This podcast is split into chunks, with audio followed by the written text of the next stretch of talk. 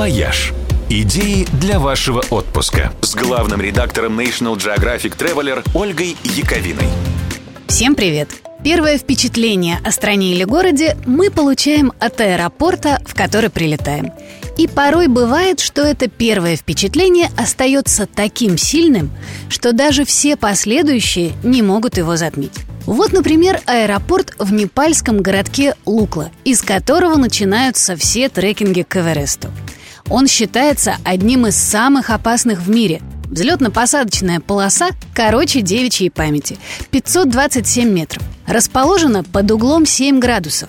Одним концом упирается в скалу, другим выходит к 700-метровому обрыву. Взлетающие самолеты – это маленькие джеты на два десятка пассажиров – в буквальном смысле должны разбежаться и прыгнуть со скалы. А при посадке у пилотов есть всего одна попытка – еще один незабываемый аэропорт – Карик-Фин в ирландском графстве Донегаль. Он считается самым красивым в мире.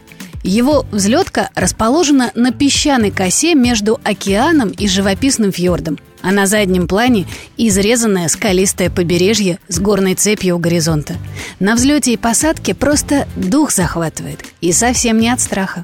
В аэропорту принцессы Юлианы на острове Сен-Мартин самолеты садятся буквально на пляж, пролетая в нескольких метрах над головами отдыхающих. Тоже незабываемый experience. Ну, а если говорить о больших аэропортах – то совершенно неизгладимое впечатление производит Хартсфилд-Джексон в Атланте. Он считается самым высоко загруженным в мире и в год обслуживает более 100 миллионов человек. Это больше, чем во всех трех московских аэропортах вместе взятых. А самым уютным аэропортом мира эксперты признают международный аэропорт Франкфурта.